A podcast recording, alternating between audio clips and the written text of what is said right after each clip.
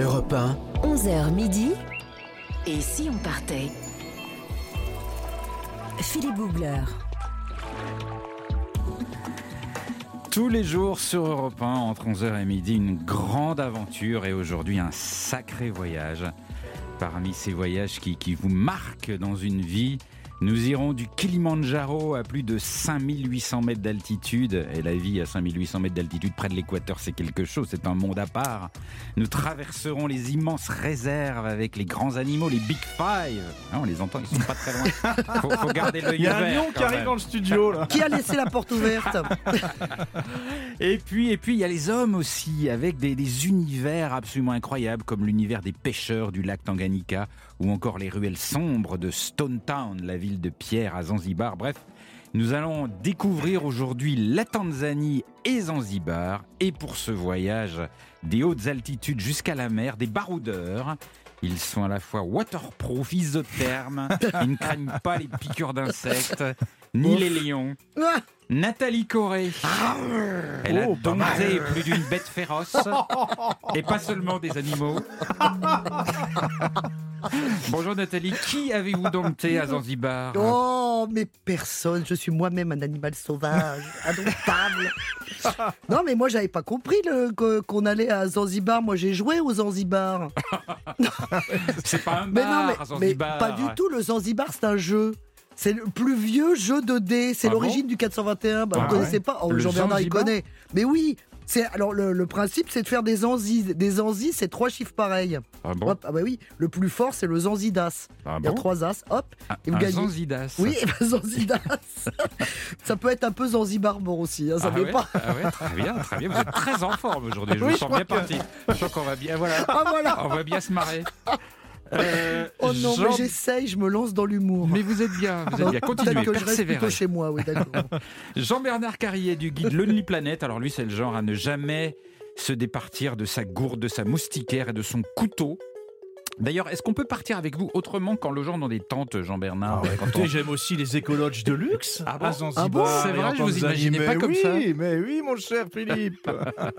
Alors, la Tanzanie, qu'est-ce que ça vous inspire Ah bah écoutez, c'est un pays qui est très contrasté. C'est aussi pour ça que je l'aime, parce qu'on parle toujours des, des- des réserves naturelles et des animaux. Moi, je pense surtout plage, lagon turquoise, Eh oui. barrières de corail, Oui. plongée sous-marine, Mm. snorkeling. Et puis, pour les gens qui aiment les activités un peu terrestres, il y a le Kilimandjaro Ouais. avec Ah bah oui. un super trekking de 6 jours. On en parlera un petit peu tout Un à l'heure. trekking où il faut être quand même assez, assez costaud Voilà, parce que c'est assez rigole Un engagé. pas, petit peu entraîné quand Mais même. il y a vraiment de quoi s'occuper et pas simplement d'aller regarder les lions euh, à côté du 4x4. Voilà. Et puis pour ceux Mais, qui aiment mais, la mais- culture, mais regardez les lions à côté du 4x4, déjà c'est pas mal. Hein, C'est pas franchement. trop mal. Pour vous, c'est votre ordinaire. C'est ce que mais... j'allais dire. Lui, il est blasé. et pour ceux qui aiment le côté, euh, le côté culture, évidemment, des cultures très diversifiées. Vous avez parlé des pêcheurs du, du lac Tanganyika. Moi, Ouais. je pense beaucoup aux guerriers Maasai, Oui. les farouches guerriers de la savane, les vainqueurs de lions. Ouais, ils ont, la- ils ont c'est cette légende Ah, hein, oui. d'être les seuls humains à dominer le lion. Et d'ailleurs, ils, ils disent eux-mêmes que quand euh, un lion voit un Maasai, parce qu'ils sont souvent habillés de rouge, le Mhm. lion tremble. Mais parce qu'il y a un rapport de force entre Ouais. tous les deux. Parce que le rouge, c'est la couleur de la force. Ah. Eh Notre oui beau périple en Tanzanie est bien parti, je le sens. Ça commence maintenant. et si on partait Voyager avec Philippe Googler sur Europe 1. Je vous emmène sur le lac Tanganyika, un lac mythique, immense, aussi grand que la Belgique. C'est un des lacs les plus profonds du monde, qui descend jusqu'à 1500 mètres de fond. 1 km 500 de profondeur, je ne sais pas si vous imaginez. Et j'ai vécu lors euh, d'un des tournages des Trains pas comme les autres, une séance euh, de pêche pas banale, vous allez voir.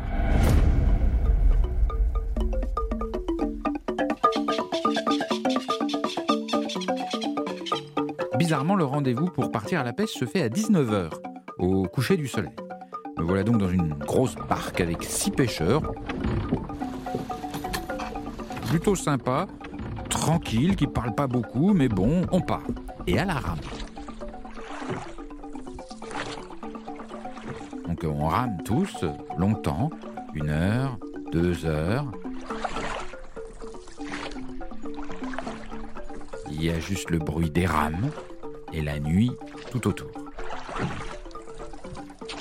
Les pêcheurs se guident avec les étoiles. Et tout à coup, il s'arrête. Je sais pas trop où on est. On est quelque part au milieu de ce lac immense, l'eau est calme, il fait noir, et je vais euh, découvrir leur technique de pêche assez étonnante. Ils allument tout à coup des grosses lampes à pétrole. Ils les placent au bout d'une perche qu'ils tendent au-dessus de l'eau. Et le but, c'est d'attirer les poissons avec la lumière. Et l'ambiance est extraordinaire parce que petit à petit, je découvre qu'autour de nous, il y a des centaines de barques. J'avais pas vu, mais dans la nuit, des centaines de barques se sont installées avec des pêcheurs qui eux aussi allument leurs lampes. Donc tout autour de moi, la nuit s'illumine de milliers de petites taches jaunes qui flottent légèrement au-dessus de l'eau dans un silence presque total, un silence juste perturbé par la combustion des lampes à pétrole.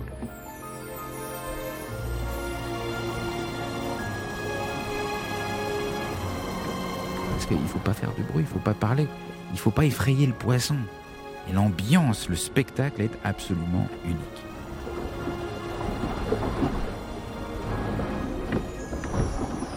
Sur la barque avec les pêcheurs, on patiente. On patiente longuement, très longuement. Régulièrement, les pêcheurs scrutent les eaux pour essayer de voir s'il n'y a pas du poisson qui remonte des profondeurs. qu'il vient de loin. Et s'il n'y a pas du poisson, donc il vient se prendre dans les filets. Un pêcheur m'explique à, voix basse que cette technique de pêche, ça s'appelle la, pêche au lamparo. Il me dit c'est une technique très ancienne, ça vient de, de nos arrière, arrière, arrière grands-parents. À l'époque, ils utilisaient des fagots de roseau qui faisaient brûler au-dessus de l'eau pour attirer les poissons. Bon, là, ça fait quand même trois heures qu'on attend. Il commence à faire frais. Je me suis dit que j'aurais dû prendre une petite laine. Et puis, il y a même une petite pluie fine, froide, qui commence à tomber. Et je vous assure que coincé sur une barque dans l'humidité pendant trois heures en pleine nuit, même si le spectacle est magnifique, je me dis que la vie des pêcheurs partout dans le monde, c'est- jamais très simple. Et on attend, on attend encore, et cela va durer six heures. Et tout à coup, un cri. Ça y est, ça y est, il y a du poisson, il y a du poisson là. Tout le monde s'agite un peu, tout le monde se met à remonter péniblement le filet. Il est lourd, il est très lourd. Est-ce que c'est bon signe? Bah eh ben non, parce qu'il il est lourd à cause de la résistance de l'eau. Et je vois même autour de moi les pêcheurs qui font un peu grise mine. Il y a juste quelques petits poissons, un menu fretin, même pas de quoi vendre. Ils le partageront entre eux. Et ils m'expliquent, les pêcheurs, que le lamparo, c'est pas du tout une garantie de bon résultat, mais que c'est l'espoir d'une bonne prise qui les fait partir et repartir encore. Et demain, ils reviendront avec la même patience et avec le même courage. Europe 1, 11h midi. Et si on partait? Philippe Googler. Ah, c'est bien cet hommage aux pêcheurs. Oui, et ils Ah sont ouais. très très courageux parce que ils passent des, des nuits entières sur le lac à espérer attraper du poisson. Ça ne marche pas à tous les coups, loin s'en faut. Et c'est c'est des nuits complètes à attendre sur un petit bateau sans bouger, avec un climat, parce qu'on dit Tanzanie, il fait tout le temps chaud. Non, pas du tout. C'est humide et C'est frais. humide et froid. Et euh, moi, en plus, j'étais parti sans rien comme ça, et on était vraiment gelés. Et vous restez jusqu'au petit matin trempé sur cette barque. C'est pas un métier facile. Et moi, je C'est me demandais justement où étaient partis les eaux bleues du Tanganyika, hein, comme on dit. Afrique, adieu, Ah oui. belle Africa, où sont les eaux bleues? C'est vrai. C'est qu'elle chante juste. en. Non, non, je chante fou comme une casserole, mais euh, je connais bien mon répertoire. En revanche, je l'ai pas, pour être très franc, je l'ai pas trouvé très bleu le Tanganyika. Maintenant, Ah bah voilà, c'est pour ça, je vous Ouais. demande toujours à vous de Ouais. m'expliquer les chansons. Mais non, mais là, c'est vrai que ça m'a pas Vous frappé. avez dit les eaux sombres. Hein, Ouais, c'était plutôt Ouais. sombre. Après, c'était la nuit, donc Ouais. c'était normal. Mes amis, on continue à voyager euh, Ah, en bien. Tanzanie et à Zanzibar dans quelques instants avec euh, une invitée assez extraordinaire, Marjorie Ricci, une Française qui a vécu une histoire folle au... En En Tanzanie. J'étais mal parti. J'étais en Tanzanie, non pas au Tanzanie. À tout de suite sur Europe 1. Europe 1, 11h midi. Et si on partait? Philippe Googler.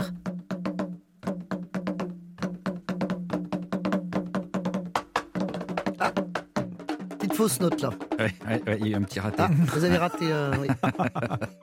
Tous les jours, un grand voyage sur Europe 1 entre 11h et midi, juste pour le plaisir de, de s'évader, de rêver, de tout oublier. Aujourd'hui, nous rêvons de Tanzanie et de Zanzibar. Et surtout, aujourd'hui, nous avons une grande histoire d'amour. Ah, En ligne, Marjorie Ricci. Elle était enseignante à Bordeaux et à 45 ans, elle a eu envie de changement. Elle est partie faire un voyage en Tanzanie. Et là, bing, ah, ça, le coup de foudre. c'est beau ça. Ah oui. Au bout de deux jours, dans le- à peine, elle était à peine arrivée, dans le plus beau parc de Tanzanie, le Serengeti, au milieu des lions, des zèbres et des girafes, elle rencontre Philbert. Ah. Philbert est tanzanien. Un an après, ils se marient. Un an après, elle s'installe en Tanzanie avec Philbert. Et ils fondent tous les deux, avec 5000 euros en poche, une agence d'organisation de Savary. C'est une très belle histoire. Bonjour Marjorie. Jumbo Jumbo. Tanzania. Dites donc, quand vous voyagez, vous, ça rigole pas. hein, c'est vraiment le, le tournant. Qu'est-ce qui vous a fait le plus craquer C'est la Tanzanie ou c'est Philbert? Bah, Je crois que c'est un gros mélange des deux en fait. hein. Ouais. Il est à côté de vous, c'est ça? la- Alors non, Philbert, je l'ai un peu mis à l'écart là pour pouvoir discuter avec vous tranquillement. Ah, pourquoi il est envahissant, Mais, euh, Philbert? mais en fait, moi, quand j'arrive, j'ai euh, une très bonne impression euh, dès l'aéroport Kilimanjaro. Vraiment, euh, les gens sont gentils. euh, je me sens assez bien et dans un pays déjà un peu différent du mien. Alors, juste pour planter le, le décor, je ne suis pas très voyageuse et pas franchement aventurière. hein. Ah oui. Donc, euh, donc pour moi, c'est un gros changement. Ouais, ouais. Donc j'arrive vraiment parachutée, je ne me suis pas documentée, j'ai voilà, j'ai réservé un safari et je ne sais pas vraiment ce qui m'attend. Euh, j'ai vu quelques photos et euh, j'arrive ici, donc à l'aéroport Kilimanjaro, avec trois filles que je ne connais pas. Et euh, donc pour moi, c'est la grande découverte et la grosse claque. quoi. Et en plus, et puis après, la rencontre avec Philbert va rajouter à tout ça. Donc euh, je ne suis pas prête d'oublier mon arrivée en Tanzanie. Quel tournant, quel changement de vie. Et alors, dans tout ça, Zanzibar va avoir une très grande importance dans votre histoire. Vous vous, êtes marié où précisément? Dans quel décor? Faites-nous Alors, rêver. Ouais. Alors nous, on s'est mariés sur une super plage de Zanzibar et dans un village qui nous touche particulièrement. Donc c'est le village de Jambiani sur la côte sud-est. Donc on a, on a pris le temps. euh, donc j'ai passé l'été avec Philbert à Zanzibar, un an après notre rencontre, et donc on a remonté toute la côte est. Et on a eu un gros coup de cœur pour Jambiani. Pourquoi? Ça ressemble à quoi?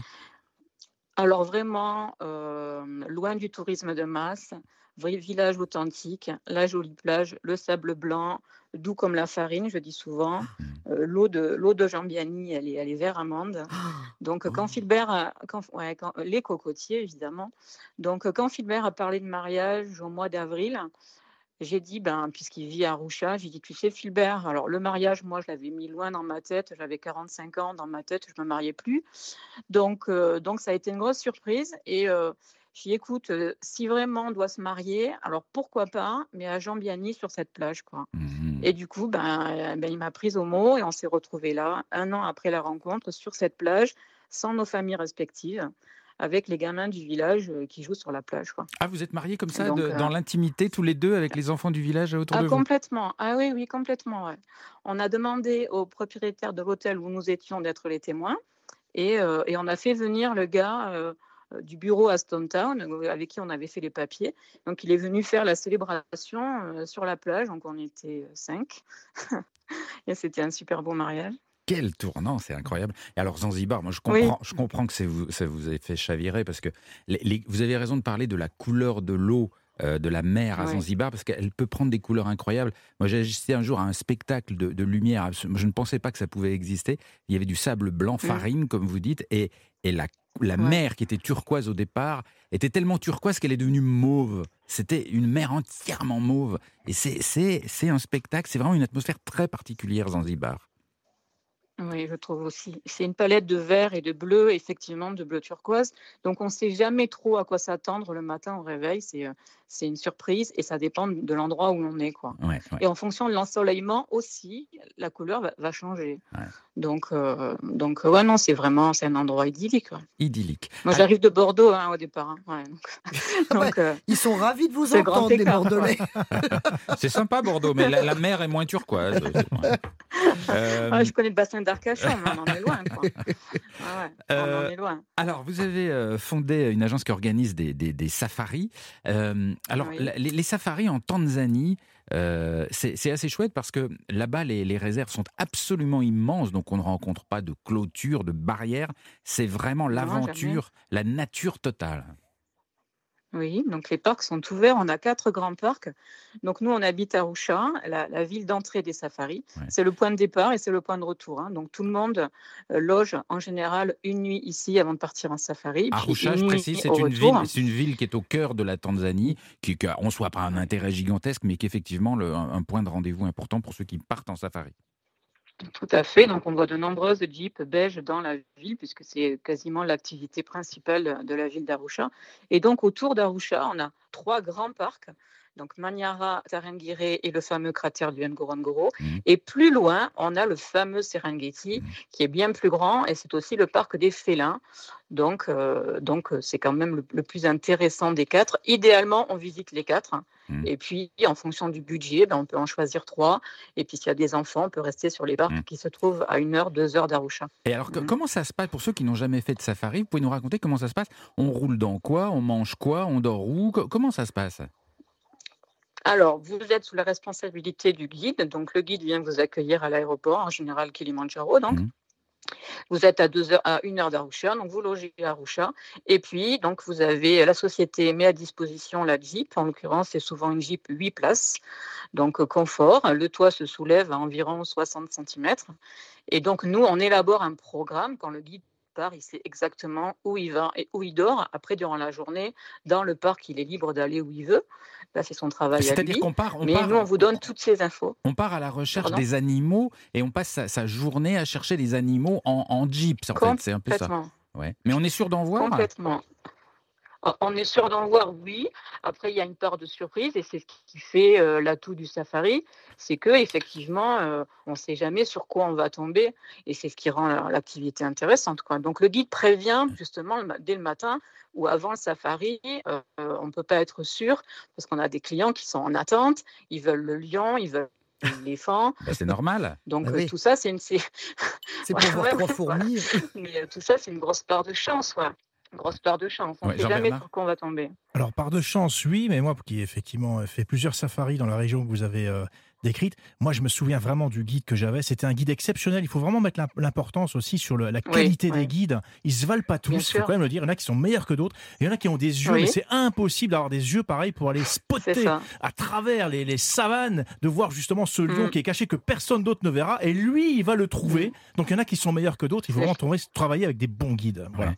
Mais alors, Marjorie, Ah, mais j'espère que j'ai les bons dans mon équipe. hein. Normalement, j'ai les bons. mais alors, Mar- Marjorie, euh, est-ce que c'est Oui. dangereux? Parce que quand on est dans une voiture et que vous êtes tout à coup cerné par le lion ou les lions, est-ce Mhm. qu'il y a un danger? Il y a un danger et il y a des règles de, de sécurité à respecter. Et, et d'où l'importance euh, de former des guides Mais qu'est-ce qu'il faut pas d'aller qu'il- dans les. Qu'est-ce qu'il faut pas faire alors? Il faut faire pour, Comment on fait quand on est entouré par les lions pour, que, pour être à l'abri du danger? Alors en fait, quand le guide croise un animal, déjà la voiture est à l'arrêt, on éteint le moteur et la consigne c'est on fait le moins de bruit possible. Mhm. Donc la voiture, elle est comme un rocher en fait. Elle est posée là et euh, effectivement les animaux s'approchent et, en fait euh, ils nous calculent pas quoi. Le lion, moi ça m'arrive souvent, le lion il passe à côté de la voiture, il tourne même pas la tête vers nous quoi. Donc les gens sont surpris. L'éléphant, il adore faire ça. Il vient jusqu'à la la voiture et souvent il claque des oreilles. Donc on a l'impression qu'il est un peu fâché et euh, il se passe jamais rien de grave, mais il vient montrer qu'il est là et je pense nous, nous signifier qu'on est chez lui en fait. Voilà. Donc euh, lui, il y a une petite interaction avec euh, avec les gens qui sont dans la Jeep, contrairement au lion. Le lion, il passe et euh, il nous ignore en fait. Mais il ne renifle pas, le lion? Il sent pas l'odeur de l'homme? Non, pas du tout, pas du tout, non. Posez-vous des questions. Il Pourquoi vous côté. reniflez Vous ne pas. Est-ce que, est-ce que, Philippe s'inquiète. est-ce que, est-ce que vous avez vécu des, des, des, des- des aventures un peu, un, peu, un peu inquiétantes, un peu troublantes avec les animaux en Bah. safari, Marjorie? Oui, alors Moi, j'ai eu un lion près de ma tente et c'était mon tout premier safari en plus, donc vraiment pas l'habitude. Mais euh, au moment de rentrer le soir, effectivement, donc on était accompagné par quelques gars. Donc il y a des gars sur le camp, évidemment, qui sont là pour veiller à la sécurité. Le soir, on n'a pas le droit de sortir euh, sans personne. hein. Alors quelqu'un vient avec une lampe, il n'y a jamais d'armes, hein, parce que j'avais posé la question à l'époque, et ça leur paraît fou de, répondre à cette question. Donc il n'y a, pas d'armes dans le, dans tented camp, on appelle ça un tented camp, c'est un camp de toile hein, avec du confort. Et donc, euh, donc euh, on me conduit à ma tente, et là j'entends un rugissement euh, sur le côté de la tente. Donc les garçons qui m'accompagnent, ah, c'est mon plus gros souvenir de safari, les garçons qui m'accompagnent ouvrent la fermeture éclair et nous jettent, on était deux, ils nous jettent dans la tente, ils ferment la, la fermeture et ils partent. Donc nous, avec, avec Estelle, on, on est un peu surprise, on se demande ce qui nous arrive. On- évidemment, on n'a pas de Wi-Fi, c'était en 2016, maintenant il y a du Wi-Fi. À ce moment-là, on peut communiquer avec personne. Donc on passe la nuit comme ça. Et, et mon ami me dit, je pense qu'ils nous font une blague, c'est quelqu'un qui imite le cri du lion. Je lui dis, je pense pas, hein, c'était vraiment euh, très bien imité. Donc le lendemain, j'enquête et, euh, et on me confirme qu'en fait, pendant le dîner, il y avait un lion qui dormait devant notre tente. Ah. Et ils se sont, ouais, et ils se sont dit, on va pas leur dire parce qu'elles vont jamais vouloir aller euh, dormir dans leur tente. Donc ils ont pris le parti de ne rien dire. Ils sont allés lancer des petits cailloux sur le lion jusqu'à ce qu'il se déplace. Donc ça paraît complètement fou. hein. Donc le lion s'est déplacé, ils nous ont ramenés, sauf que le lion, il était euh, très près de la tente. Donc, euh, donc on est rentré dans la tente. Ils se sont, euh, ils sont venus à tour de rôle pendant la nuit pour vérifier que tout allait bien. Et le lendemain matin, ils me disent, ben écoute, euh, quand vous êtes rentré dans la tente, il est venu se replacer devant la tente. Oh, Et il Oh a bah, passé la nuit devant la tente. Oh mon Ben Dieu. oui, mais il vous surveillait, vous protégeait. C'est incroyable cette histoire. Marjorie, vous restez Ouais, avec nous. On va, on continuer à vivre euh, d'autres aventures avec vos, avec vos yeux et votre voix dans un Ouais. tout petit instant en Tanzanie. À tout de suite sur Europe 1. Europe 1, 11h midi. Et si on partait? Philippe Googler. Nous sommes en Tanzanie aujourd'hui, euh, dans Et si on partait avec Maj- Marjorie Ricci en ligne. Marjorie est tombée amoureuse de Philbert, un Tanzanien, et depuis là-bas, elle a fondé une, une agence qui organise des safaris. Euh, Ma- Marjorie, euh, il y a un, moi, il y a un endroit Oui. que, que j'adore pour les, les safaris, parce que c'est vrai qu'en Tanzanie, les, les réserves sont tellement grandes qu'on peut passer parfois un peu de temps avant de voir des animaux. Mais il y a un endroit qui est une sorte de concentré d'animaux, une sorte d'arche de Noé. ouais. Et c'est- où ils sont tous là. C'est le cratère de Ngoro Ngoro. C'est dans un immense cratère. Et au fond Oui. de ce cratère, il y a plein, plein, plein, plein d'animaux. C'est un endroit que je trouve fabuleux. Vous, vous, vous l'aimez cet endroit, vous? Ah, J'aime beaucoup le cratère du Ngorongoro. Il est classé à l'UNESCO. Il est magnifique. Ouais. C'est une caldeira, en fait, hein, qui fait euh, 20 km de diamètre, donc pas très grand. Mm. C'est aussi euh, ce qui permet de voir pas mal d'animaux. C'est que par rapport à un Serengeti, l'espace est plus réduit. Mhm. Donc c'est un volcan qui s'est effondré sur lui-même. Donc Mhm. c'est- magnifique. Et c'est le seul parc où on, peut, on est sûr de voir le Big Five. Puisque c'est. Alors, le Big Five, on rappelle euh, lion, éléphant, buffle, léopard Mm. et, euh, et il m'en manque toujours un. Rhinocéros Rhinocéros, ouais. Alors, Ah, le rhinocéros. Le rhino, merci, le les rhino. amis. D'ailleurs, Big Five, on, Oui, pense toujours fam- que, on pense toujours que ça veut dire les, les cinq grands parce qu'ils sont grands en taille, mais je crois que ça vient de de- d'autres fois quand euh, il y avait des explorateurs voilà, qui prenaient des risques pour découvrir l'Afrique. Oui. C'était les cinq plus dangereux, ce Ah qu'ils oui, estimaient dangereux. les cinq plus oui. dangereux. Mm. Et donc, ce fameux cratère, c'est le seul endroit où on trouve des rhinocéros. Mm. Donc, c'est le seul endroit où on est sûr de voir le Big Five sur une seule journée. Ouais. Et, euh, et le, le lieu est absolument incroyable parce que ce- ce- ce- Oui, ce- oui. cette caldeira, c'est comme un grand cratère. Il y a des falaises gigantesques sur les bords et les animaux au Mhm. fond sont, ils sont pas en prison, ils peuvent s'échapper, mais c'est très difficile de sortir du cratère. Donc c'est vraiment l'arche de Oui. Noé. C'est magnifique. Et on y descend en Et 4 puis, il y a un plan, plan d'eau dans le cratère. Ouais. Mm. C'est ce qui fait qu'il y a Oui. autant d'animaux, Et c'est qu'il y a un plan d'eau, donc oui. c'est important pour eux de venir boire. D'ailleurs, ça- la traduction, c'est le bol, d'ailleurs, je crois, avec, euh, avec de l'eau dans le fond. Le, le- la traduction Oui, de oui, Ngorongoro. exactement, exactement. Oui, c'est le Oui. bol. Oui, non, mais vous me regardez comme ça. Je ne joue pas qu'aux Zanzibar, moi.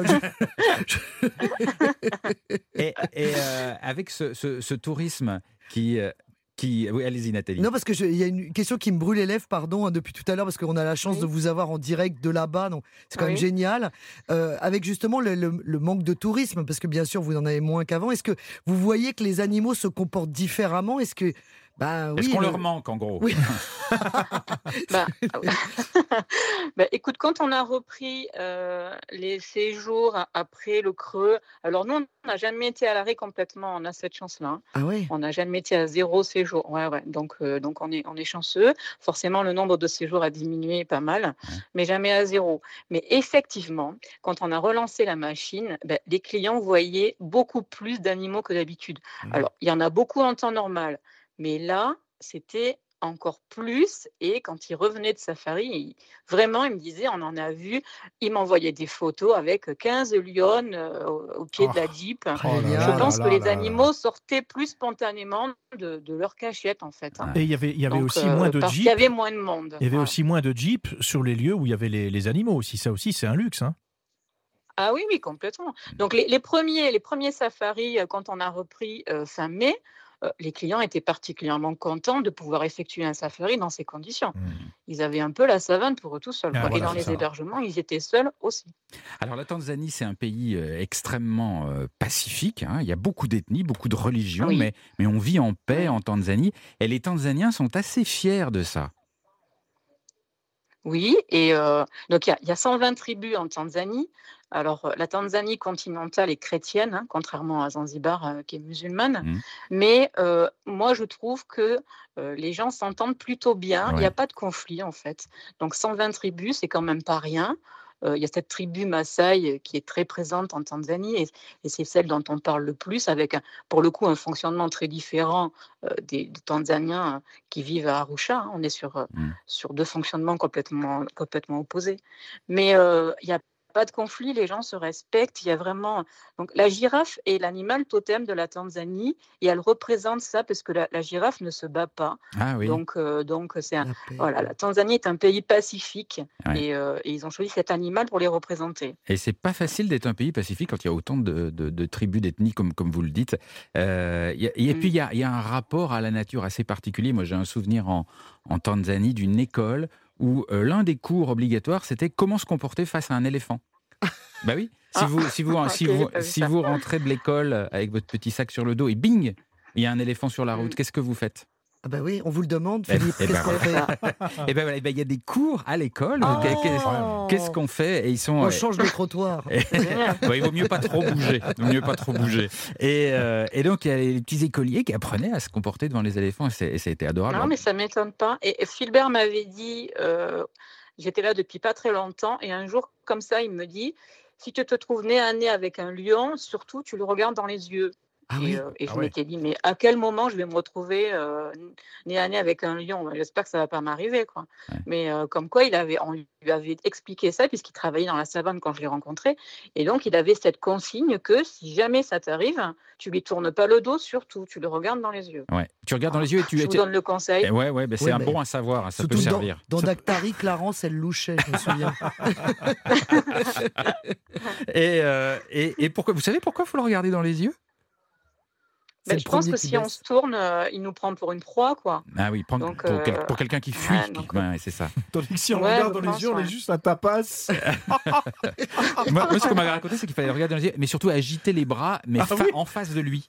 C'est-à-dire pense qu'il essayer. faut surtout pas bouger. ouais. Ah bon, et bon quelqu'un m'avait dit qu'en fait, il- le lion, il voit en noir et blanc et il voit des silhouettes. D'accord. Donc, euh, donc l'idée, c'est de surtout pas bouger. Donc voilà, il faut se planter comme un arbre et, euh, et surtout pas bouger. Ah bon Voilà, Moi, je crois, moi, on m'avait dit qu'il fallait agiter les bras, au contraire, pour Oh là pour l'effrayer. Oh Confondez Ah, bah, avec les chimpanzés.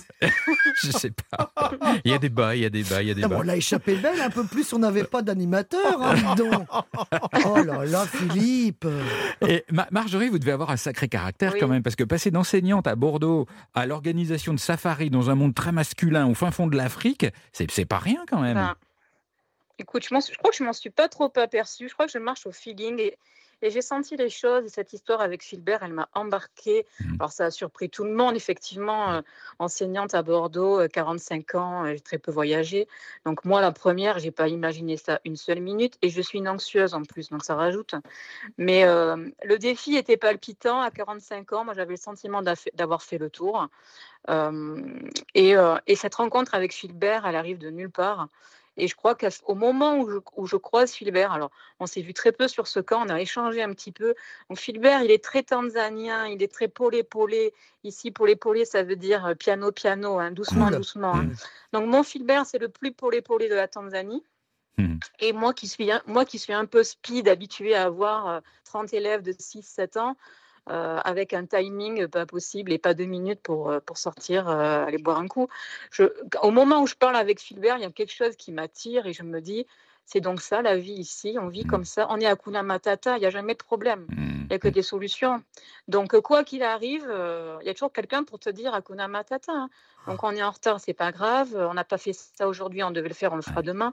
Il y a une espèce de, de quiétude, et, mais Ouais. qui fait drôlement de bien, quoi. Ouais, tout à fait. Donc, Matata, euh, c'est l'expression du, coin qui veut dire euh, laisse faire, tout ira bien, c'est pas grave. Tout, tout, tout, tout est bon. Tout quoi. est bon. Ouais. Merci Donc, moi, beaucoup. j'ai été, été aspirée par ça. Ouais. Merci beaucoup, Marjorie. Votre On destin arrive, fait on envie. arrive, ouais. on arrive. Merci de nous avoir fait voyager en, en Tanzanie et à Zanzibar. Je rappelle donc que vous organisez avec votre mari Philbert des voyages sur mesure dans, dans ces deux pays. Enfin, c'est pas deux pays, c'est le même Oui. pays, hein, Tanzanie et Zanzibar. C'est le même pays. Et, oui. et oui. donc euh, une agence qui s'appelle Marjorie Philbert Safari. C'est beau ça quand même. Tout à fait. Merci Marjorie, je vous souhaite beaucoup de bonheur Avec en Tanzanie. plaisir. Merci, Merci Au merci, revoir. merci. Dans un tout petit instant, Nathalie Corée. Oh là là, mais moi là, je, non, je vais, je vais rentrer chez moi parce que là, avec tout ce que j'ai entendu, je Vous rêve voudriez total. trouver votre Philbert Bah, je pense que c'est pour moi, puisque apparemment euh, tout est possible là-bas. oui, tout est possible. Euh, vous êtes parti à la pêche sur le lac Tanganyika et ailleurs en Tanzanie à la pêche aux infos intonnantes, intonnantes Où vont les eaux bleues et Ne pas. sur la Tanzanie. À tout de suite sur Europe 1. 11h midi. Et si on partait? Philippe Googler sur Europe 1. Une grande aventure sur Europe 1 aujourd'hui entre 11h et midi. Nous sommes en Tanzanie, nous sommes à Zanzibar et Nathalie Corée que rien n'arrête à retourner les médias tanzaniens pour nous trouver des infos insolites. Bah oui. Qu'est-ce que vous avez dégoté? Alors écoutez, grâce à mes recherches, je n'ai pas connu euh, Philbert, mais en revanche, j'ai rencontré Magawa. Ah. Alors Magawa, Qui est Magawa? c'est un rat géant Ah, Vous n'avez pas, eu- de bol de 70 cm. Il est géant pour sa catégorie, bien évidemment. Il est détecteur de mines. Ah oui, ah bah ah oui. Et vient de recevoir une médaille. Ah bon Alors ça vous fait de belles jambes, Il ça je le sais, surtout à lui. Euh, non, c'est le premier rat à recevoir une médaille euh, pour sa, sa carrière de Ouais. démineur. Non mais ça fait gag, mais je vous jure que c'est comme le Zanzibar, le jeu de dés, ça pas, ce ne sont pas des canulars que je vous raconte, hein, c'est vrai. Alors racontez-moi cette Alors, histoire de il a fait déminage. 5 ans de carrière quand même. hein. Magawa a aidé au nettoyage de l'équivalent de 42 terrains de football. Vous vous rendez compte Mais comment est-ce qu'un rat peut rongeur. déminer eh ben, il a détecté 71 mines, 38 munitions non explosées. On l'a envoyé au Cambodge pour savoir des comptes. Ah bon Il a été formé en Tanzanie, qui est son pays d'origine, et on l'a envoyé. C'est, pas des Mais blagues. il hein. renifle, il Alors, renifle voilà. les mines Il a un odorat extrêmement développé. Ah ouais Mais oui, évidemment. Alors, plus il est gros, plus il est développé. Bon, celui-là est très gros. Alors, il détecte euh, le TNT contenu dans les explosifs. Ah, vous voyez ça. Ah. alors en fait, il se guide avec son odorat et euh, on lui apprend à gratter la terre afin de signaler sa présence aux humains qui travaillent avec eux. Voyez Ah. Mais il Donc, prend beaucoup il de risques, ce rat. ah, énormément. Mais alors, mais c'est un champion. C'est mon champion. C'est Magawa, mon champion. Alors, cette technique, quand même, permet de travailler bien plus vite qu'avec un détecteur de métaux, quand même. Vive, Ouais. vive Magawa. Oui, puis c'est moins dangereux d'envoyer un rat que d'aller avec son Oh, détecteur de suite. métaux. enfin, il a détecté quand même l'équivalent d'un terrain de tennis en 30 minutes. pas Allez-y pour le faire, vous, qu'on rigole. Pas mal, pas mal. Bon, voilà. Alors, déjà, ça, c'était ma première rat rencontre. Oui, voilà. Mon gros rat. Alors, ensuite, deuxième rencontre avec un mineur tanzanien qui est devenu milliardaire. Ah, Vous connaissez, j'ai de gros besoins. Donc, alors, Saninyu Laser est un Tanzanien de 52 ans qui a extrait d'une mine du nord du pays deux pierres brutes de tanzanite. Ah oui. La Ah, oui, tanzanite, c'est une pierre ça, extrêmement rare qui ressemble à un très gros rubis, un très beau rubis surtout. Donc c'est dans les tons de bleu, du bleu au violet d'ailleurs.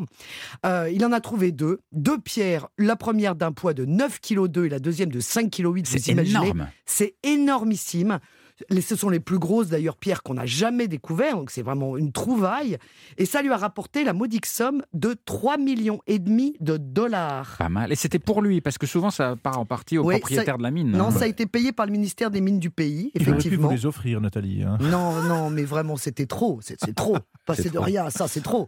Non, surtout que la particularité de ce monsieur, quand même, c'est qu'il est père de 30 enfants et marié avec quatre femmes. Alors, vous voyez, quand même, il faut Ah, quand voilà, même qu'il s'occupe ouais, de tout oui, ça. oui. Il a 2000 vaches et on ne sait pas s'il va continuer la mine. En tout cas, il prévoit de construire un centre commercial et une école dans sa communauté du district de Simanjiro. Hein, voilà, bien sûr, vous allez me demander où c'est. Eh bien, c'est dans la plaine désertique de Mererani, au pied du Kilimandjaro. Ah, ouais. Les neiges du Kilimandjaro. Bon.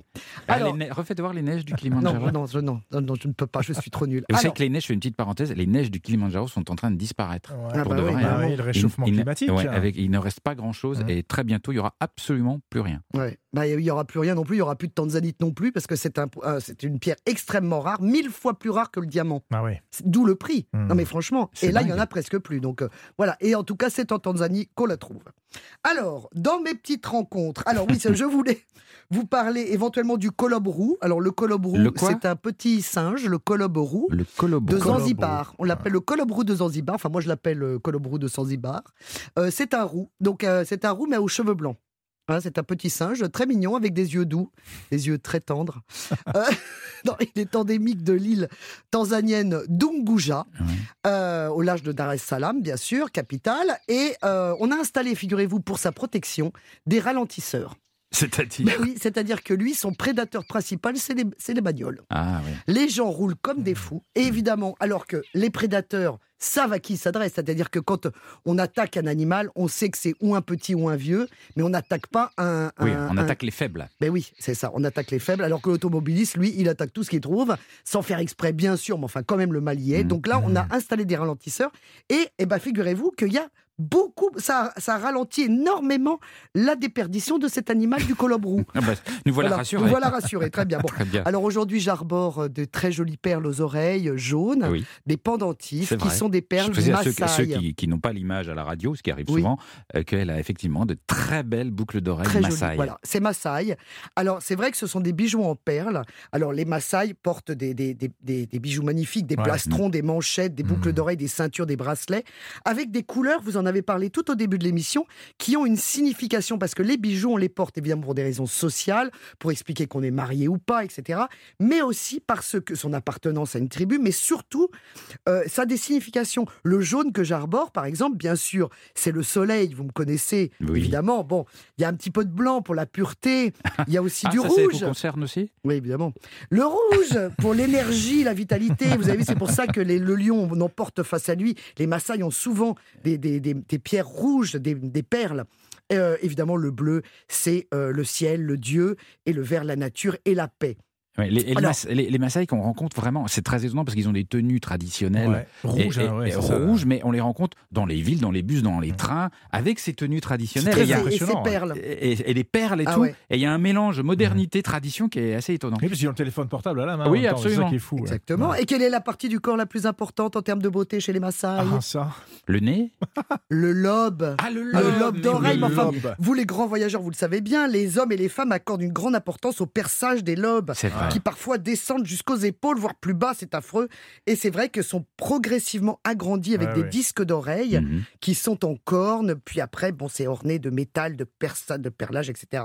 Bon, la prochaine fois, je vous ramènerai un kanga, hein, qui est un grand morceau de tissu, parce que ça, ça plaît beaucoup. Hein, si vous avez des amis, attention, parce que dans le kanga euh, tanzanien, il y a un message. Il y a une, en général, il y a une petite phrase qui est un proverbe ou quelque bah, faites attention quand vous ne savez pas parce que faites-vous traduire parce que ça peut dire par exemple ça peut être un message par exemple qui dit si tu aimes le sucré bientôt arrivera la mer Ça veut rien dire. la mer bah si la mer l'amertume l'amertume Ah, la Eh mer, ben, la figurez-vous que ça la c'est un message de lutte contre le sida pour Ah. dire protégez-vous Ah. donc voyez vous achetez un bout de tissu Ah oui, je vois, je vois. si tu aimes le sucré arrivera la Oh, mer voilà, bon. non mais faites attention en ramenant ça quand même Merci beaucoup, euh, Je Nathalie. Dans un tout petit instant sur Europe 1, on va retrouver Jean-Bernard Carrier du guide Lonely Planet pour tous ses bons plans. Comment approcher l'animal sauvage Oh. sans risque?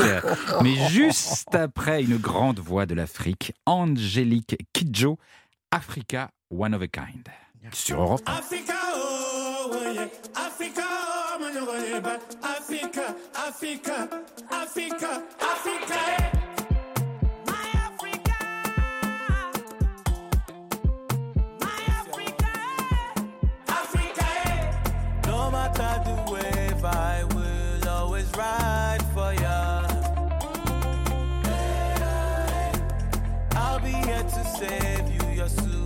Fly for you. Mm. Because you are one of a kind. I'll always have you on my mind, near or far. The others must be blind to not see how special you are. You are Africa.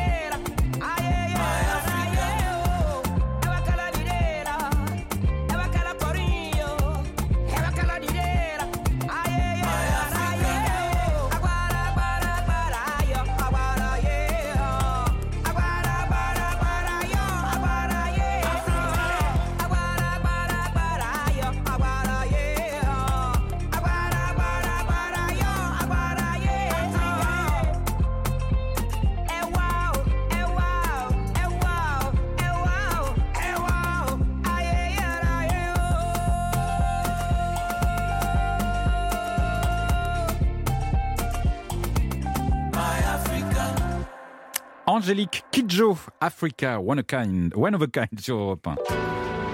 Europe 1, Philippe Googler. Et nous sommes au cœur de l'Afrique jusqu'à midi sur Europe 1. En Tanzanie, très exactement, avec Jean-Bernard Carrier qui va maintenant nous expliquer sa vision à lui de la Tanzanie. Comment est-ce Ah qu'on ouais. Le. Kilimanjaro peut-être. Eh On n'en ben a pas voilà. beaucoup parlé Mais encore. Oui, justement, j'ai envie de vous emmener sur les pentes du Kili. Ah oui, c'est un rêve. Le toit de l'Afrique, 5895 mètres. 5800. Quand même, Ouais, c'est le toit même, de ouais. l'Afrique, je viens de le dire, le plus haut sommet du continent. Est-ce que vous avez des mollets en d'acier et des cuisses d'acier, En béton. Pourquoi c'est pas moi que vous avez demandé Voilà. Bah, oui, Nathalie aussi. Bah, Nathalie, vous êtes sportive et danseuse. Donc peut-être que Oui. vous êtes déjà aguerrie pour euh, entreprendre cette ascension qui dure quand même au minimum six jours Oui, hein, pour le Kili. Donc ça se prépare un petit peu. Il faut être très en forme. Il hein. faut être très en forme. Alors sur place, évidemment, on va, on fait pas ça tout seul. C'est pas le tour du Mont Blanc. Mm. Euh, on passe par des agences locales, évidemment. On a des guides, des porteurs. Il faut un entraînement et on traverse tous les étages de végétation au fur et à mesure des jours qui passent. Oui, parce qu'il faut, bien rappeler que le Kilimanjaro, il est près de l'équateur. Ah bah oui. Donc on passe d'un climat équatorial, de la jungle. de la jungle, jusqu'à des sommets qui sont à 5000 mètres où il fait très froid. Et c'est la lune. Et c'est la Et lune. c'est la lune, paysage lunaire. Et donc le dernier jour, voilà, où vous allez à la frontale, euh, alors euh, des, des- des petits pas parce qu'on est en altitude, un petit peu le mal des montagnes. On arrive et là on a le, le lever de soleil sur le toit de l'Afrique. Ça, c'est un moment magique dans Oh, une ouais. vie. Alors 5000 mètres, on respire pas très bien, hein, donc on se lance pas quand même comme ça. hein. Tout à fait, il faut de la préparation et je vous dis prévoir au moins une semaine euh, Mm. pour, pour faire le trek complet. Ouais. Et il y, a- il y a pas mal de gens qui rebroussent chemin. un peu- un on n'a pas. 100% de réussite. Ouais. Alors, une, une petite astuce quand même pour ceux qui veulent vraiment faire de la randonnée et du trek en Tanzanie. On peut faire le mont Meru, qui se Oui. trouve près d'Arusha, qui est beaucoup plus facile. Lui, il est à, à peu près à 4500 mètres d'altitude. Ce qui est déjà pas C'est mal. C'est le nom qui facile. me fait rire. Le Mérou, ça vous fait rire? Mérou, oui, oui, comme les Mérous. Elle est comme ça, Mérou. Nathalie. Des fois, vous lui dites un mot, ça l'a fait rire. Mérou. voilà. Chili, Mérou?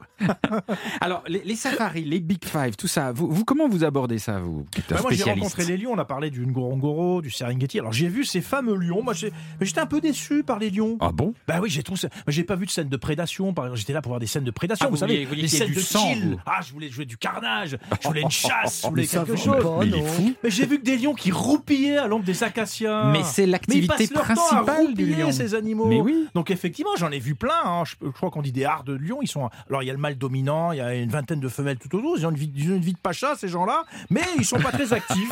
voilà. Donc je suis resté un petit peu sur ma Mais. On ils sont des grosses peluches. juste ce qu'il faut. C'est des marrant. grosses peluches euh, qui se reposent. Voilà. Ah bon C'est une sorte de, de- de- d'attaque du lion, en Oui, fait, que oui. vous menez là. Vous êtes contre le lion. En revanche, le buffle. Oui. Qu'est-ce que ça m'a impressionné comme Ah animal. Les troupeaux de buffles, mais c'est des monstres ces, ces trucs-là, avec leurs cornes un petit peu recourbées, là, euh, ils vous regardent, on a toujours l'impression qu'ils vont vous charger d'un instant à l'autre. Ça, en revanche, j'ai eu l'adrénaline. Ah ouais, plus qu'avec les Ah, lions. beaucoup plus qu'avec Ah, les mais lions. lui, il en faut. Ouais. Hein. Ah, il en a vu hein, des trucs. Grosse méfiance aussi avec les hippopotames. Ouais. Je me suis fait une frayeur quand même dans la Jeep, le fameux 4x4. On est passé à côté du lac Maniara et il y a un hippopotame qu'on croyait tout simplement placide dans l'eau, tranquille, peinard. Et soudain, il a surgi euh, de cette espèce de buisson de fourré dans lequel il était et il est venu planter euh, sa mâchoire sur l'arrière du Jeep, la 4x4. Oula. Le, le chauffeur lui-même a été très impressionné. Ah ouais. Il a donné un coup de démarreur. Enfin, ça a été, euh, ça a été franchement un moment vraiment impressionnant. ouais. Vous Donc, avez les eu peur, hippopotames, j'ai peur. Les hippopotames, méfiance. Oui. C'est l'animal le plus dangereux d'Afrique. C'est vrai, l'hippopotame, faut surtout pas être sur son chemin. Exactement. Parce qu'il prend toujours le même chemin. Exactement. Et, et il ne dévie pas. Donc si vous êtes légèrement sur le côté, ça va. Ah oui Si vous êtes dessus, il vous écrase et c'est tout. Et C'est puis il a un sale caractère, pas comme Ouais. vous, Philippe, justement. Oh, c'est gentil. Et alors, un- autre truc vraiment avec les hippos, c'est que vous savez, on voit souvent à la télévision les hippos qui courent se mettre dans l'eau. Oui. On a l'impression que c'est qu'ils sont, ils sont contents parce qu'ils vont se baigner. Non, ils vont se cacher. C'est parce qu'ils ont un petit peu peur. Ah, ouais, et ils courent ça. et toc toc toc toc toc, Ouais. toc, et ils se cachent vite, dans ouais. l'eau. Ah, c'est génial. Ouais. J'adore ces histoires d'animaux. Mais vous savez ce qui se passe en ce moment au Serengeti? Là, on est dans l'actu. Juillet-août, en ce moment, la migration des gnous à la rivière Mara. En juillet-août, 1,5 million de gnous, 1 million et demi de gnous qui franchissent la rivière pour trouver des pâturages. Ça, c'est un phénomène animalier unique au monde. Et attention, les dégâts, quand ils traversent la rivière, il y a des crocodiles qui viennent se régaler. C'est le festin des crocos. Ah, ça, ça Là, vous là, plaît, ça. Là, il y a de la scène de prédation. Oh J'adore ça. Oh, mais il est Quel sanguinaire. sadique, lui. Mais c'est Oh. vrai. Alors c'est un nouveau Jean Bernard qu'on découvre aujourd'hui. vous avez ces crocos qui se jettent sur les infortunés gnous, il les noie, il les déchiquette. Voilà. Mais il est Terrible. monstrueux, mais enfin, Ah, mais mais mais ça va pas Mais c'est ça la nature. La nature est cruelle. La nature est cruelle. Oh, Voilà. Jean Bernard, mais je vous découvre aujourd'hui. Vous me, faites, vous me glacez le sang. Vous voulez que je parle de Zanzibar quand même, non? Ah bah un petit peu, pas oui, parler quand même. plutôt d'un Bon, troupeau allez. de fourmis, un truc simple Alors Marjorie, elle a parlé de Zanzibar, elle a parlé de Jambiani. Vous savez que c'est vraiment là où il faut aller. C'est la côte sud-est parce que il y a un côté plus authentique. Pas de tourisme de masse, elle l'a précisé. Moi, j'ai adoré cette ambiance. Il y a les gamins qui jouent au foot sur la plage, des petits restos au bord de mer. Là, c'est très paisible. Riz poisson, crustacés. euh, c'est franchement sympa. Et quand on va à Stone Town, Qui est la capitale de ce qui est la Zanzibar. capitale, Mm. euh, ben, sur le port, il y a aussi euh, des ambiances de, de dingue. Alors, il y a- des enfants qui font des concours de sauts périlleux. Ça donne Ah oui. aussi un, un côté. euh, Et qui plonge. et qui font- plongent, voilà, des, des sauts périlleux vraiment impressionnants. Ils font ça un petit peu pour se marrer, puis pour un petit peu divertir les touristes. Et puis on déguste d'excellents jus de canne à sucre, hein, un petit côté euh, sucré qui est assez Vous avez bien changé. Hein Maintenant, il est, au- il est au sirop de canne à sucre. Ouais, c'est bizarre. Je il y a passe des quelque scènes de prédation à, à- à l'ambiance paisible euh, de, de cette. Et Stone, de- Stone Town, ce que j'aime bien, c'est les ruelles très sombres, Ah bah très ouais. étroites. C'est une sorte de labyrinthe. Et puis alors, il y a des portes. Ah, les fameuses portes sculptées, euh, ouvragées, stylisées. Alors ça, en photo, c'est magique, ça donne un résultat extraordinaire. Parce que quand on construisait sa maison, plus on avait une porte imposante, plus ça signifiait qu'on était riche. Ouais. Ouais, ouais. Et donc vous avez des portes énormes et Ouais. magnifiques dans cette très ville. très bien travaillé. Et puis euh, du côté de Zanzibar, faut surtout pas manquer le restaurant à faire en Afrique, The Rock, qui est un restaurant, une ancienne cabane de pêcheurs qui est sur un rocher. On y accède à marée basse ou alors en bateau. C'est le meilleur restaurant euh, de Zanzibar et on mange bien sûr euh, des, lan- des langoustes, du homard, des poulpes, des gambas et des cigales de mer. Je sais que j'aime ça. Ah, ah. Très bien. Merci beaucoup. réserve, on réserve, Merci bien sûr. beaucoup Jean-Bernard. Merci Nathalie. Merci Je les amis pour ce beau voyage en Tanzanie. On repart euh, dès demain. On ne s'arrête jamais. Euh, et demain, une autre destination de rêve puisque nous irons au Brésil. Et au Brésil, pas avec n'importe qui, avec euh, une légende, une légende de la sélection, avec Rai.